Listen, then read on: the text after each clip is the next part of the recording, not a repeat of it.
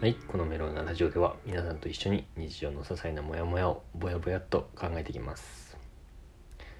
えー最近ね思ってるんですけどそのなんか頭いい系頭いい系 っていうのかな？意識高い系？のなんか人たちがさこう、まあ、TikTok とかさ、えー、Instagram とかさ Twitter とかでさ発信してるじゃん。あのあれに近いあの YouTube のさあのひろゆきのさあの生放送のスパチャに答えて返信するみたいなのもそうなんだけどなんかそういうとこでさこうなんか学校教育変えないのかみたいななんかよく言うじゃん。そのなんて言うんだろうな。例えばスマホが出ましたと最近。スマホが出てパソコンが出てインターネットが出てすごいのにこうなんていうの？全然変わってないじゃないかと。現代様式に学校の教育が合ってないと。だから義務教育なんて必要ないんだみたいな。学校なんてもう行かなくていいんだみたいな。ね？よく言うじゃないですか。俺あの俺そういうね。なんかまあ共感うんそうね。うんふーんと思ってるんだけど。まあでも確かにそれはそうおっしゃることはわかるんだよねめっちゃ。なんかあれだよね。その俺今さ本読んでるの昔の本。ちょっとね「坂の上の雲」っていう本読んでんだけどなんか結構あのまあに日本のね歴史をちゃんと把握してさこう社会人になる前に結構長い本だからさ。まあ今まだ学生のうちにこう読んでおこうかなと思って「坂の上の雲」っていうね司馬太郎が書いてるやつをね読んでるんですけどそのねえっとねあれはね明治だから明治維新後だからそれぐらい日清戦争とかの1910年とか1900年代ぐらいの話なんだけどなんかその時からあの学校の教育で漢文とかがあったわけよ。その中国が、まあ、結構アジアの中ではトップだったからそれを学ぶためにも漢文をやっておこうみたいな風土があってその漢文の勉強をしてるシシーンというか漢文の勉強してたしてたりするんだけど今のさ高校もさ漢文やってるじゃん。そう思うとさ少なくともその司馬太郎の書いた話がもうマジの事実だったら まあ多分事実っていうか事実なんだろうけど100年110年ぐらい100 100今何年だっけ？2010だから110何年ぐらいさ120年ぐらいか。少なくとも120年ぐらいずっと漢文の勉強は残ってるわけよ。うん。そう思うと確かに、まあ、漢文はいらねえんじゃないかとかはうんまあ確かに思うんだけどさ。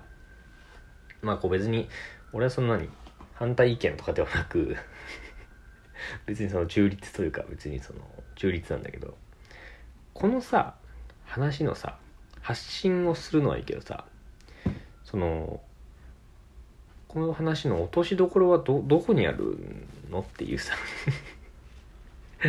そのさどどうしたいのかっていうなんかその本気で変えたいと思ってはないんだよね。多分。そうだよね。したらなんかね教育教育厚生労働省じゃなくて教育のやつはなんだ文部科学省か？とかにさね頑張って入るか。なんかアドバイザーみたいな形で就任するとかしないとマジで変えることはできないわけよ。TikTok とかで毎日「いや学校教育はおかしい」みたいな「行かなくていいんだ」みたいな。言っててもさねえと思うから。でも難しいよね。そのでもさ時代的にさ俺こういう人たちがきっと正しいんだろうなとは思ってて。その少数の人が気づいてその気づいてる人に気づいて大半が気づかされて時代がこうグッと動くみたいな感覚があると思うのよ。スマホとかも出た時はさ俺まだちょっと覚えてんだけど出た時とかはさいやなんか結局まだガラケーの方が使いやすくねみたいな思ってたりしたんだけどいよいよ YouTube とかインターネット検索とかできますってなってきたらあれ？スマホよくねみたいになって先に気づいた人たちがもう使ってる中どんどんどんどんこう気づいていってで大半の人があもうそんな便利になってんだって気づかされて動くみたいな。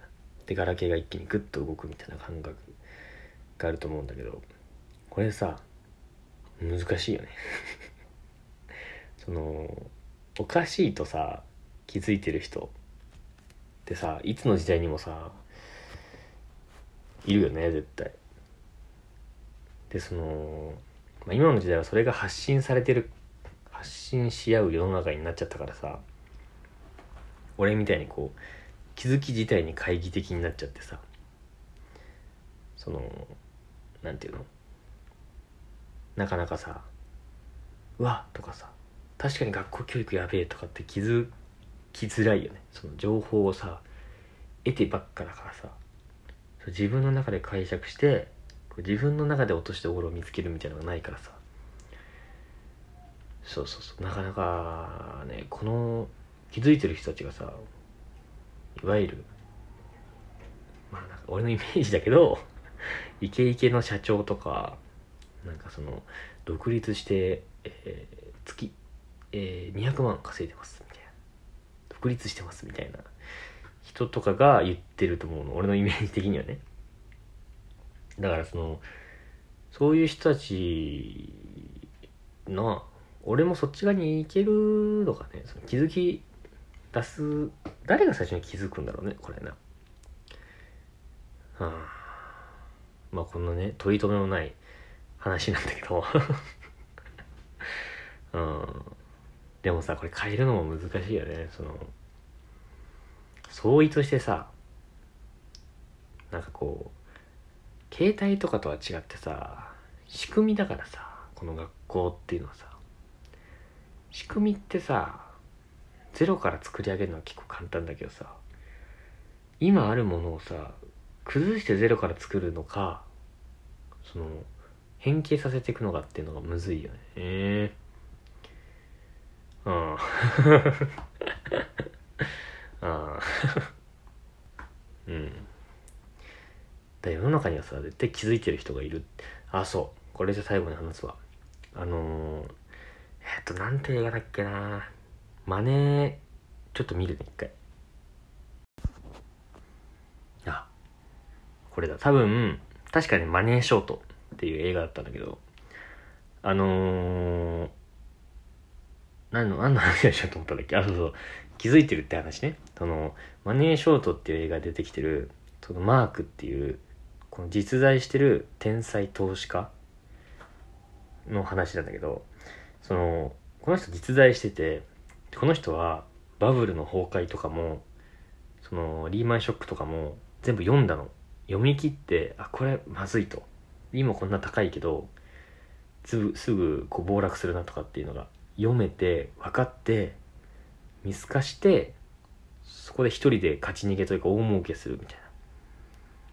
でもまあ他の人はこう没落というか、えー、被害を受けててみたいな話なんだけどそのマークがね実在してて今何に投資してると思います？1個 ,1 個だけをまあインデックスとかはあると思うけど1個の商品を買って投資してるんだって。これ何だと思います？な321 はい。これね水らしいんですよ。水ウォーター。